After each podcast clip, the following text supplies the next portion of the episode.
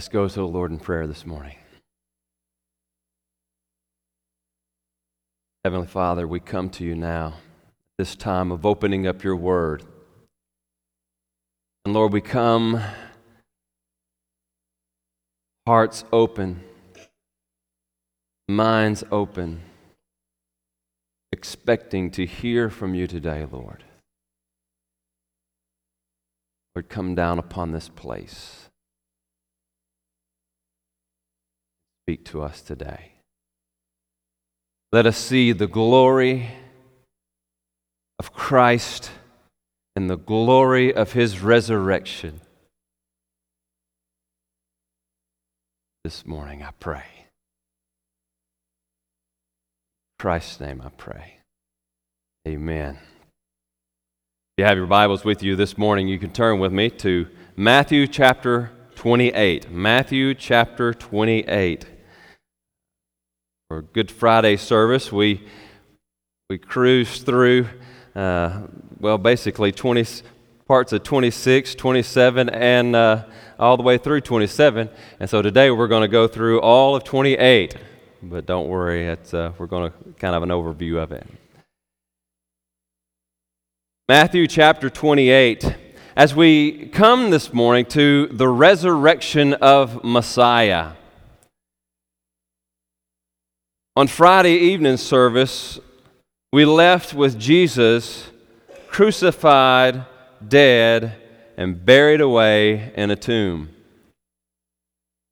Now, at this point, the disciples, his disciples who had been following him all along, following him for three years' time, who devoted their lives to following him believing he was the Christ, the Messiah of God, the, the one who would, would renew Israel, restore Israel, the one who would defeat those oppressors of God's people. But now, Jesus crucified and buried. The disciples don't know what to do. They are a completely defeated band of men and women. Not sure of what to believe.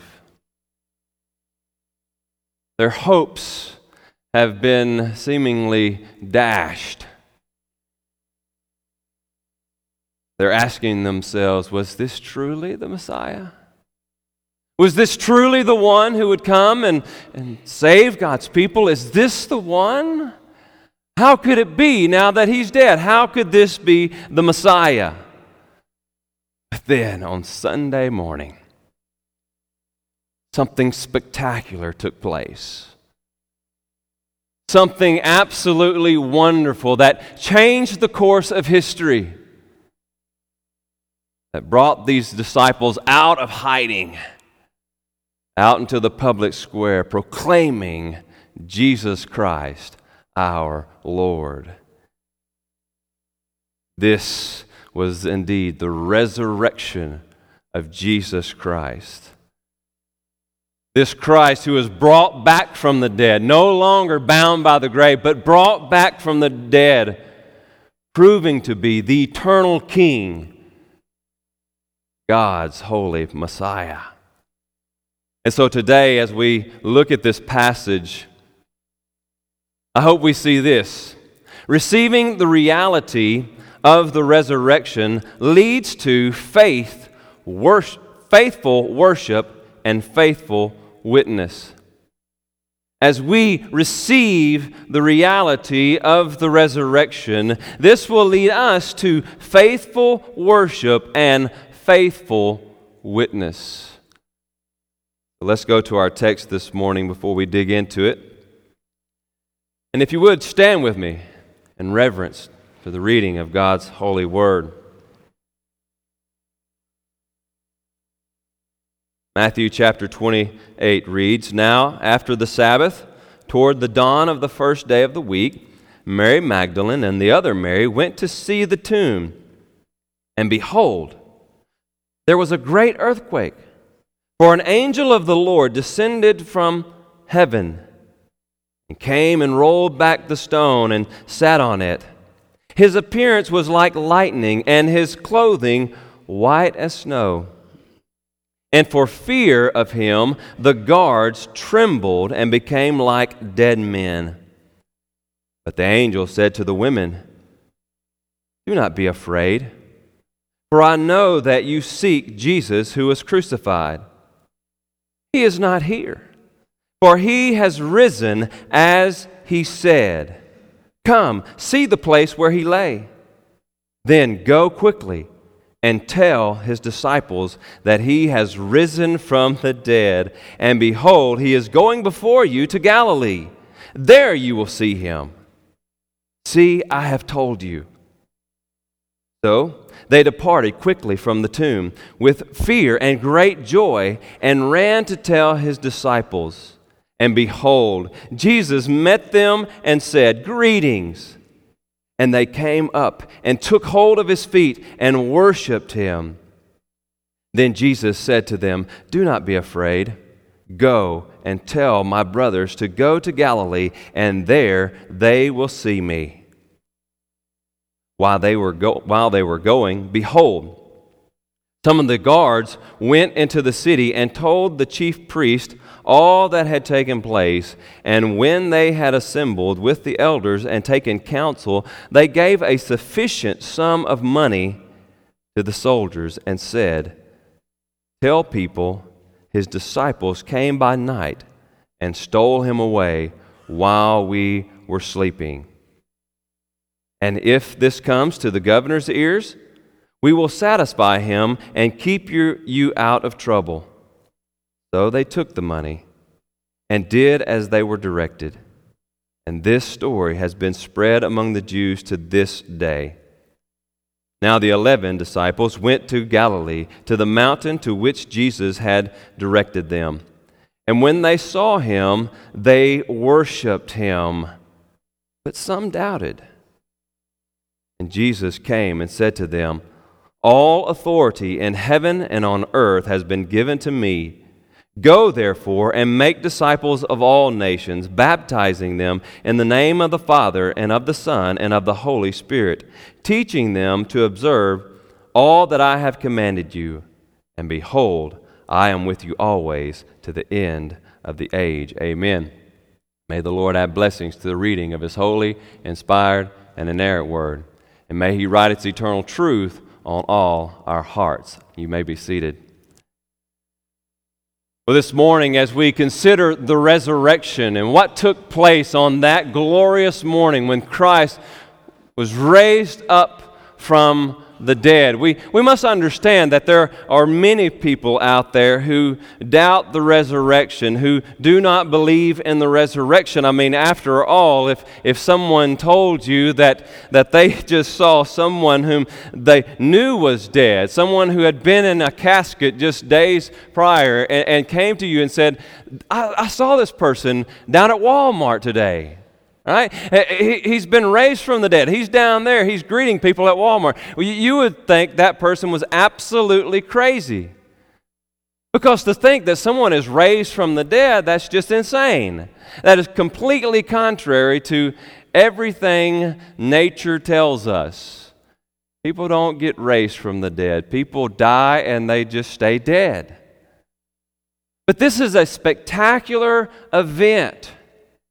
So, how do we see this and how do we understand this? Do we believe the story that is told to us, or do we have reason to doubt? I want us to think about that a bit this morning. And the first thing I want us to see as we consider this passage today is the reality of the resurrection the reality of the resurrection. All of the evidence points to the reality of the resurrection. In other words, all the evidence that we have points to the resurrection being fact. It's true. Right? We are to have faith in Christ, faith in his resurrection, but that faith is not a blind faith. It is a faith based on truth, God's truth. As we begin to look at this passage today, I just want to point out some evidences that point to the reality of the resurrection of Jesus Christ. First of all, is the testimony of the women. The testimony of the women. Now, as the women get up and they, they rise, this is Sunday morning. The Sabbath was on Saturday, and Sunday morning they, they rise up and they're going to, to tend to the body of Jesus. Now, notice that this is just a group of women, they're just by themselves. And in fact, in Mark's gospel, Mark tells us that while they're on the way to the, the, the tomb, they begin to have this discussion amongst themselves about who's going to roll the stone away for us? We want to go take care of Jesus, but we can't move that big, heavy stone. Who is going to move the stone for us, uh, which brings to mind where are the men? Right? Where are the disciples of Jesus? Where's Peter, James, and John? Thomas, Andrew, Nathan. Where are these guys? They have tucked tail and run. They are somewhere, locked in a room somewhere, hiding out of fear. I mean, this was Jesus. They took Jesus, they, they arrested him, they, they crucified him. Uh, what's to say they're not going to come after his followers next? So all the men have run away and are in hiding. But here comes this band of women who love Jesus and want to take care of Jesus, and they're by themselves going to the tomb of Jesus to care for his body, all alone. But what takes place once they get there? The earth shakes. And they look to the entrance of the tomb, and, and there at the entrance of the tomb, there's a, a, a person clothed in spectacular clothing. His, his clothing, the, the clothes that he wears, it, it's like lightning. It's so bright and, and wonderful that it's like lightning. They, they can't even describe it. That's the only way they can describe it. It was like lightning. It, it was so beautiful and wonderful. It was like lightning. There's something spectacular about this man who is, or, or this being who is standing there at the tomb. And this is an angel of God. And he came with a message for these ladies, and he says, I know you come looking for Jesus, but look here, gals, he's not here. He's not here. In fact, he is risen just as he said he was going to. You're looking for the dead. You're looking for the living amongst the dead. Jesus is not here. He is risen again. And here are the very first witnesses to the resurrection of Jesus. Now, why is this so significant, you ask? Why is it significant that women were the first witnesses? And that's who, what Scripture tells us. Scripture tells us that women were the very first witnesses. They're the ones who, who run and go tell the disciples that Jesus has been raised from the dead.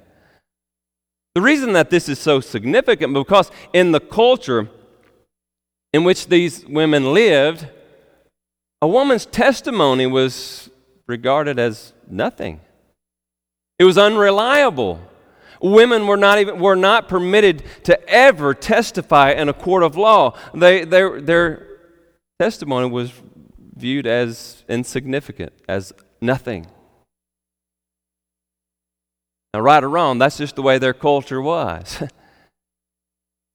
and so imagine this. Think about this. If the disciples, because here's the, here's the argument in fact, this is what the, the, the chief priests and the scribes and all them, they kind of brew up this, this idea that Jesus didn't really rise from the grave, but his disciples stole him away. And so this is all just a fraud made up by his disciples. Now, think about this. If you are his disciples and you want to start this story going around and, and you want to bring this fraud about that Jesus has been raised from the dead, would you make your very first witnesses women whose testimony was regard, regarded as useless in the society in which you lived?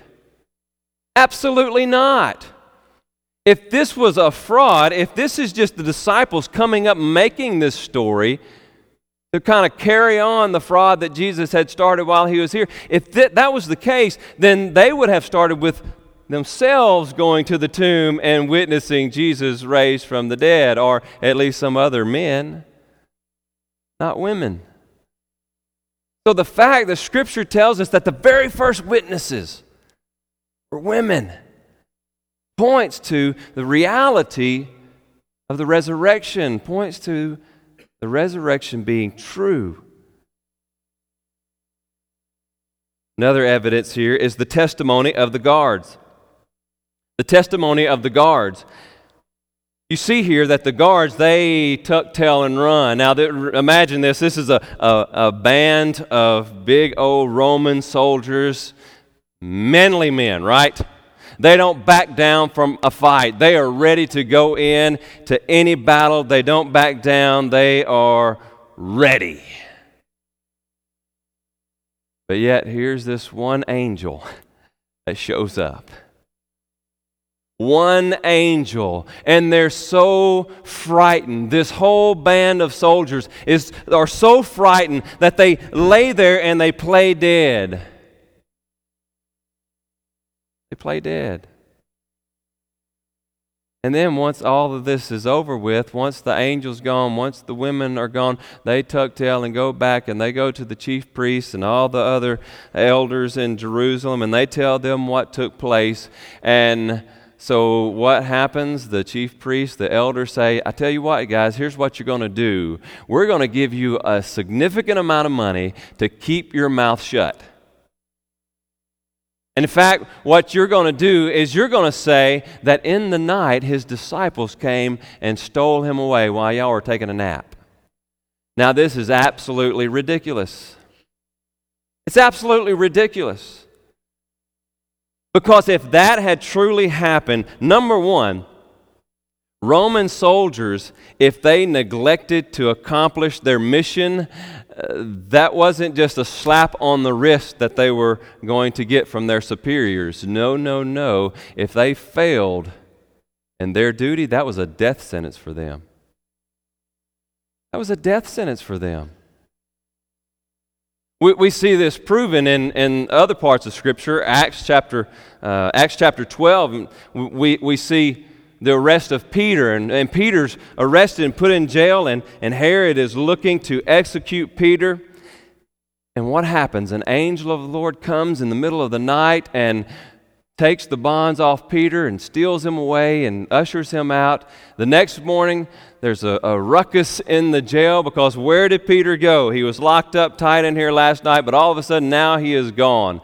And what does Herod do? Herod goes and he grabs all of those soldiers who were there in that prison and he has them executed because they failed in keeping their prisoner. Again, when Paul is in prison in, in Philippi, Acts chapter 16, Paul and Silas are in prison, and, and, while, and that night while they were in prison, a, a great earthquake came, and, and the prison doors were shook open. And when the Philippian jailer looked up and saw the doors of the prison open, he thought, Surely all of the prisoners have escaped. And he was about to kill himself by jabbing his sword up his chest out of fear of what would happen to him when once his superiors found out that he let prisoners get away. But then Paul called out to him and said, Whoa, whoa, whoa, hold on, we're still here. We're still here. Let me tell you about Jesus. you see, in this time, if a Roman soldier had failed to, to, to take care of the task that he had been given, if these soldiers had, had fallen asleep at night and allowed men to come in and do exactly what they were sent there to keep them from doing, then those soldiers would have been crucified themselves but the fact that they weren't killed, the fact that even secular historians tell us that uh, this, they spread this testimony even in their day, tells us something else took place. Maybe it is what Matthew says here. They were paid a lump sum of money to keep their mouths shut. When the governor, when Pilate began to ask, well, what about this? They need to be punished for this. Chief priest and the elder said, no, no, we got this. Uh, you just let them go and don't worry about it. The fact that these guards were not executed for failing to carry out their duty again points to the reality of the resurrection. And a third thing, a third evidence is the testimony of Scripture. The testimony of Scripture. In fact, Matthew's gospel here is all written. He, Matthew writes to the Jewish people, he writes to other Israelites, people who know the Old Testament well. And throughout this gospel, he says over and over again, as he's telling the story of Jesus, so that it might fulfill the scriptures. So that the prophecies might be fulfilled in him. Over and over again, he makes this point that Jesus is the one who fulfills Old Testament prophecy. Just like that, that prophecy that I read earlier Isaiah chapter 53. I mean, who else fits that but Jesus?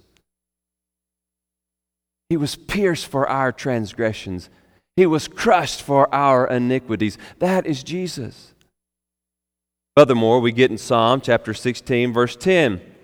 The psalmist prophesies this For you will not abandon my soul to Sheol, or let my holy one, let your holy one see corruption. The psalmist is telling of Jesus.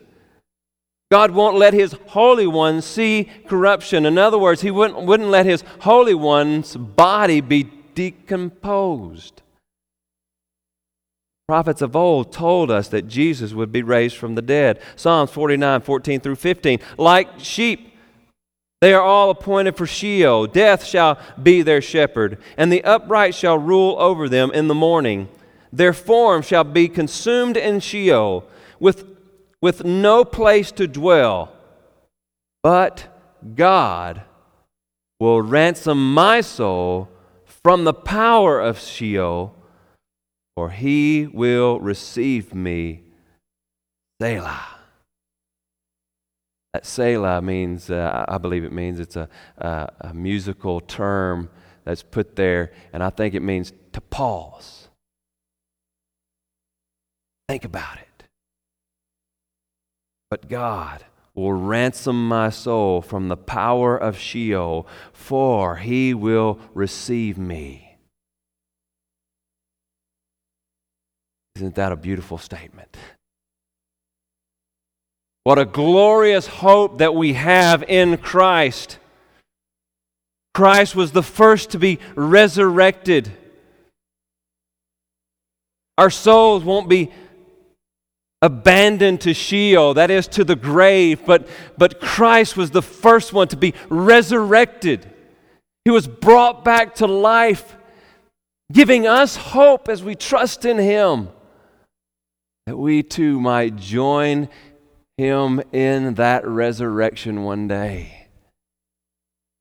Oh, the testimony of Scripture tells us over and over again that Christ would be raised from the dead, and that those who trust God and trust in His Messiah would one day, will one day, be raised from the dead. The overwhelming evidence, and this is just a small portion of the evidence, but the overwhelming evidence points to the reality of the resurrection. We've just kind of scratched the surface here.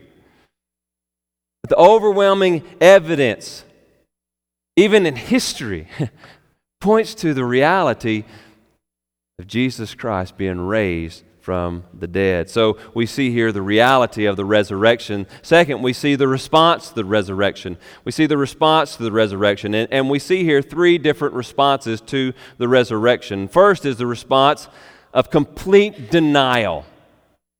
The response of complete and absolute denial. This is the, the soldiers and the elders. I mean, think about this. Look, look what, what they say there.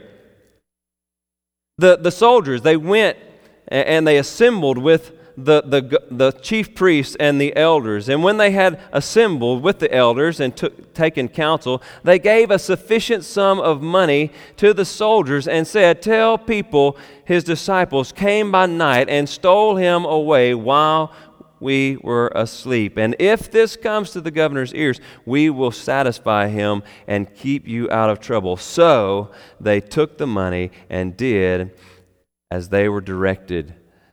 This is a response of absolute denial. Here are the soldiers, for one, who witnessed the angel of the Lord coming and, rolling away the stone. They saw this. And then they go tell the chief priest and the, the elders what took place. They rely, relay all of this information to them. And what do they come back with? We don't want to believe that. We don't want to believe that. It's not just uh, the idea of doubt here. They don't want to believe it. They absolutely deny it. Even though the evidence points to the reality of the resurrection, they are so f- filled with themselves that they refuse to believe it. They refuse to receive it. And this is the, the response of the natural man. Paul tells us that in Romans chapter 1, starting in verse 18, he says, For the wrath of God is revealed from heaven against all ungodliness and unrighteousness of men, who, by their unrighteousness, suppress the truth. For what can be known about God is plain to them, because God has shown it to them. For his invisible attributes, namely his eternal power and divine nature, have been clearly perceived ever since the creation of the world in the things that have been made. So they are without excuse.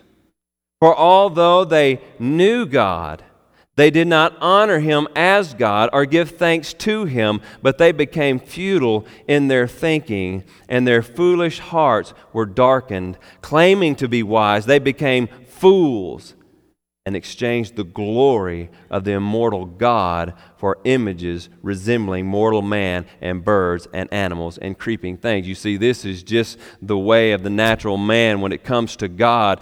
We see God, we, we see the evidence of God throughout creation, and we don't want to dethrone ourselves. So we want to keep ourselves as Lord of our own life. We don't want Him. We don't want His leadership. We don't want anything to do with Him. So the natural response to God is to deny Him. He's not Lord of all, He's not God. I'm Lord. I'm king of my destiny, not God. And that's the same denial that the soldiers and the, the, the elders and the, the chief priests, they, they want to be God of their own lives. The soldiers wanted the money more than they wanted God or Christ. The chief priests wanted their position in Israel more than they wanted God and Christ. And see, if they had accepted Christ, they'd received the resurrection as really taking place, then they would have to have surrendered to Christ as Lord. They didn't want that, so they denied it. There may be some here today, and that's you. You're in absolute denial. You don't want to believe it. Not because there's not enough evidence there to, to show that Christ really did arise from the grave that you don't want to give up your life to Him.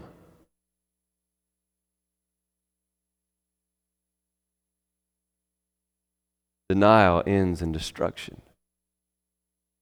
Denial ends in absolute destruction. So, response number one is denial. Response number two is doubt. Response number two is doubt. And we see this taking place even with some of his own disciples.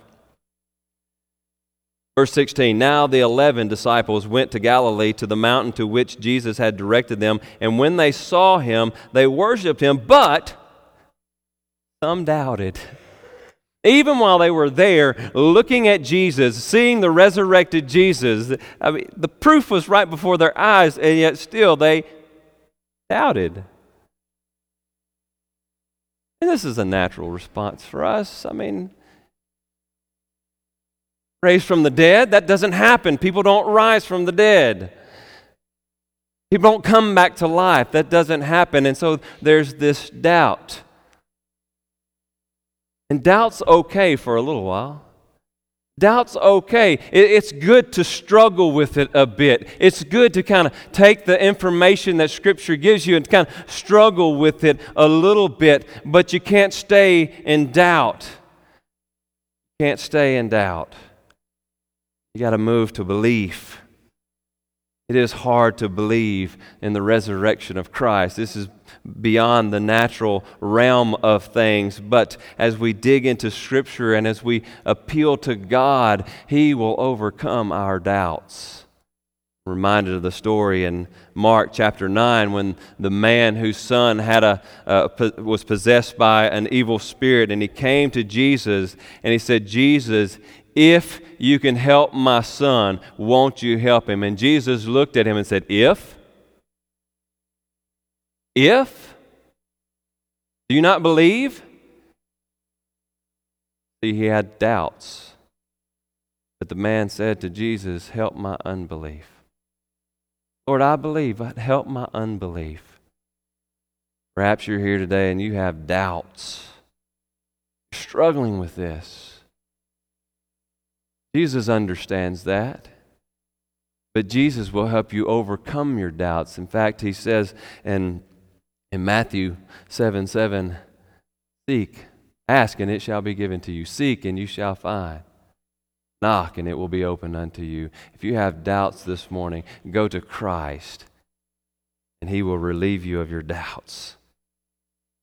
Denial, doubt, and third, faith. Faith. They believed God. This is first seen by the women. They believed the testimony of the angel and they run and they go tell the disciples. Other disciples, some doubted, but others believed. They believed God. And the wonderful truth of Scripture when we believe God is counted to us as righteousness. When we believe God, when we believe in the resurrection the, of the testimony of Scripture that Christ died on the cross for our sins, that He took on our penalty, He took on our shame, He bore the penalty for us. He died in our place, was buried, and raised again. When we trust in that, when we believe in that, Scripture says, for those who believe, it's counted to them as righteousness. This is just like Abraham back in the Old Testament. Abraham when God came to Abraham and said, Abraham, even though you're a hundred years old and Sarah's a hundred, almost a hundred years old, and, and y'all are way past the age of bearing children, here's what I'm going to do. I'm going to give you a child. Your, Sarah's going to bear a child, and he is going to be your heir. And the scripture tells us that Abraham believed God even though he knew that that was beyond the realm of nature. That wasn't a natural thing to happen. He believed God, and his belief, his faith, his trust in God was counted to him as righteousness. His sins were forgiven him. His belief brought him salvation in the court of God. In Romans chapter 4, verse 24 through 26, 6, 25, 24, 25 says, It will be counted to us who believe in him who raised from the dead Jesus our Lord, who was delivered up for our trespasses and raised for our justification. Dear friend, if you're here today and you don't trust Jesus, you're bearing your own sin before God. And if you continue to bear your sin before God, one day when the judgment comes, you will be damned to an eternity in hell. But if you believe God, if you believe the testimony of Scripture, if you believe God that Christ died for your sins and was raised again for your justification, then you can be saved.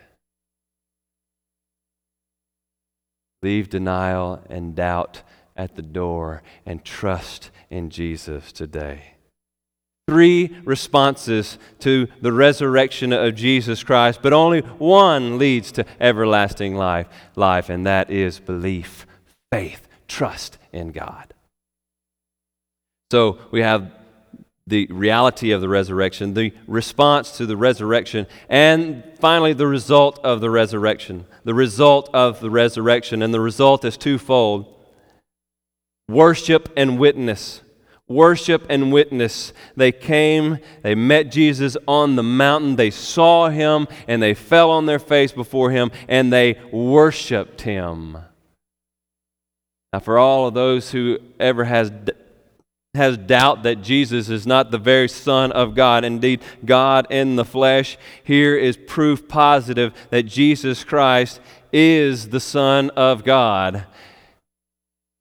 His disciples fall down on, on their face before him and they worship him, and Jesus Christ receives that worship.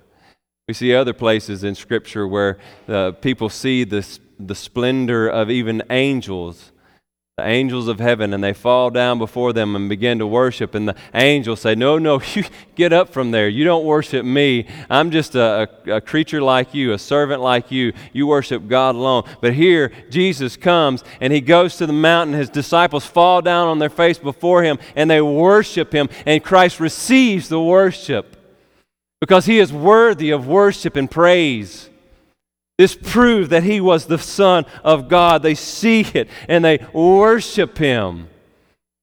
This is what the death of Christ and the resurrection is, is made to do. It was, it's what its purpose is to do. is to draw people to Christ, bring them, for, bring them into the forgiveness of sin, bring them into the kingdom of God so that they may worship.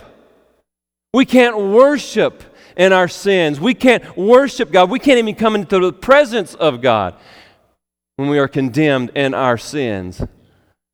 But Christ brings us into the throne room so that we can worship Him and praise His name forever. Exactly what we were created to do.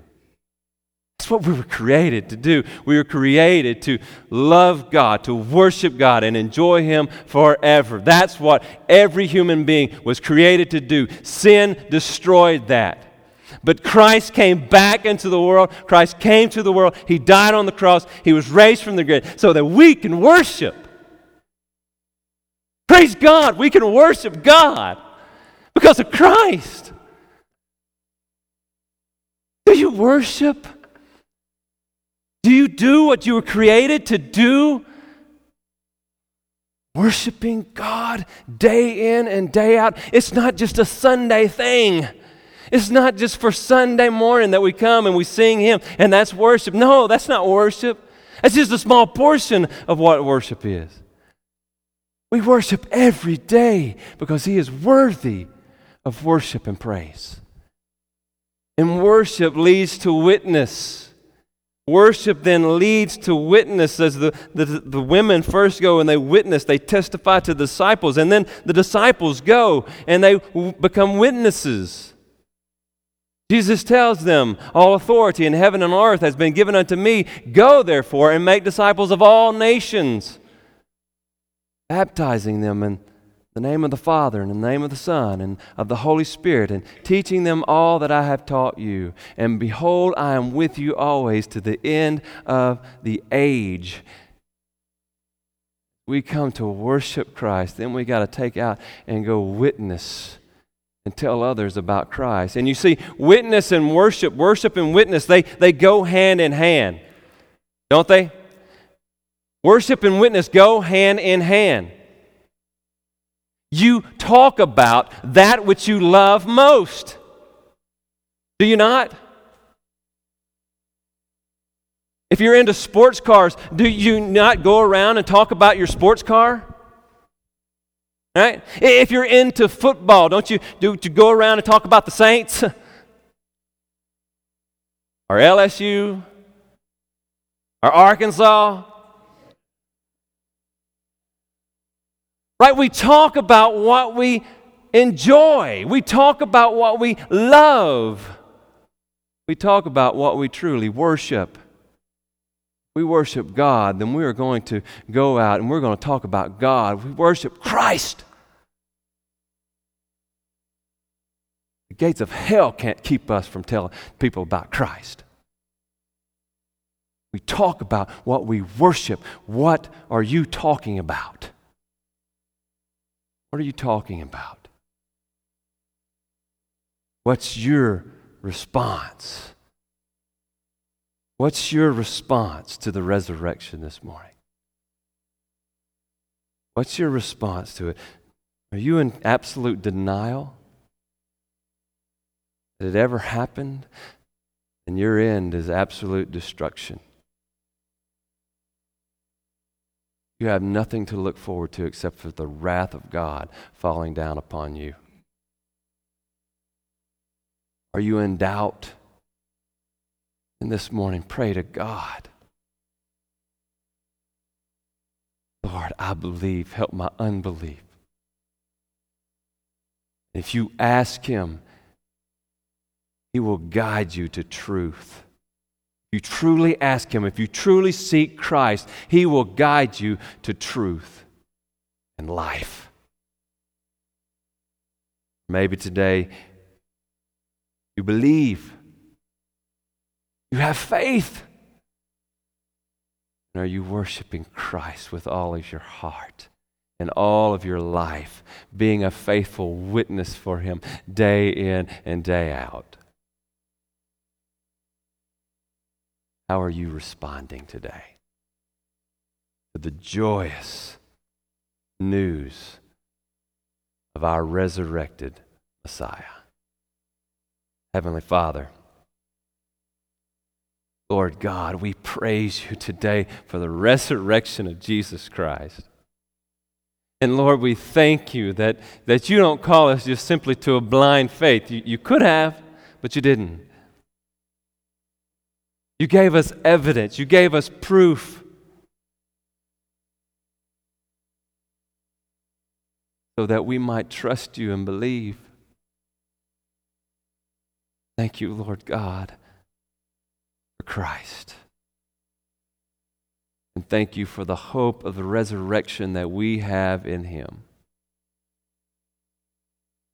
Oh, Lord, if there's any here today who are in doubt or denial, Lord, I pray you would pierce their hearts. Let them today see the glory of Christ. and long for the salvation that only He provides. This I pray in Christ's name. Amen.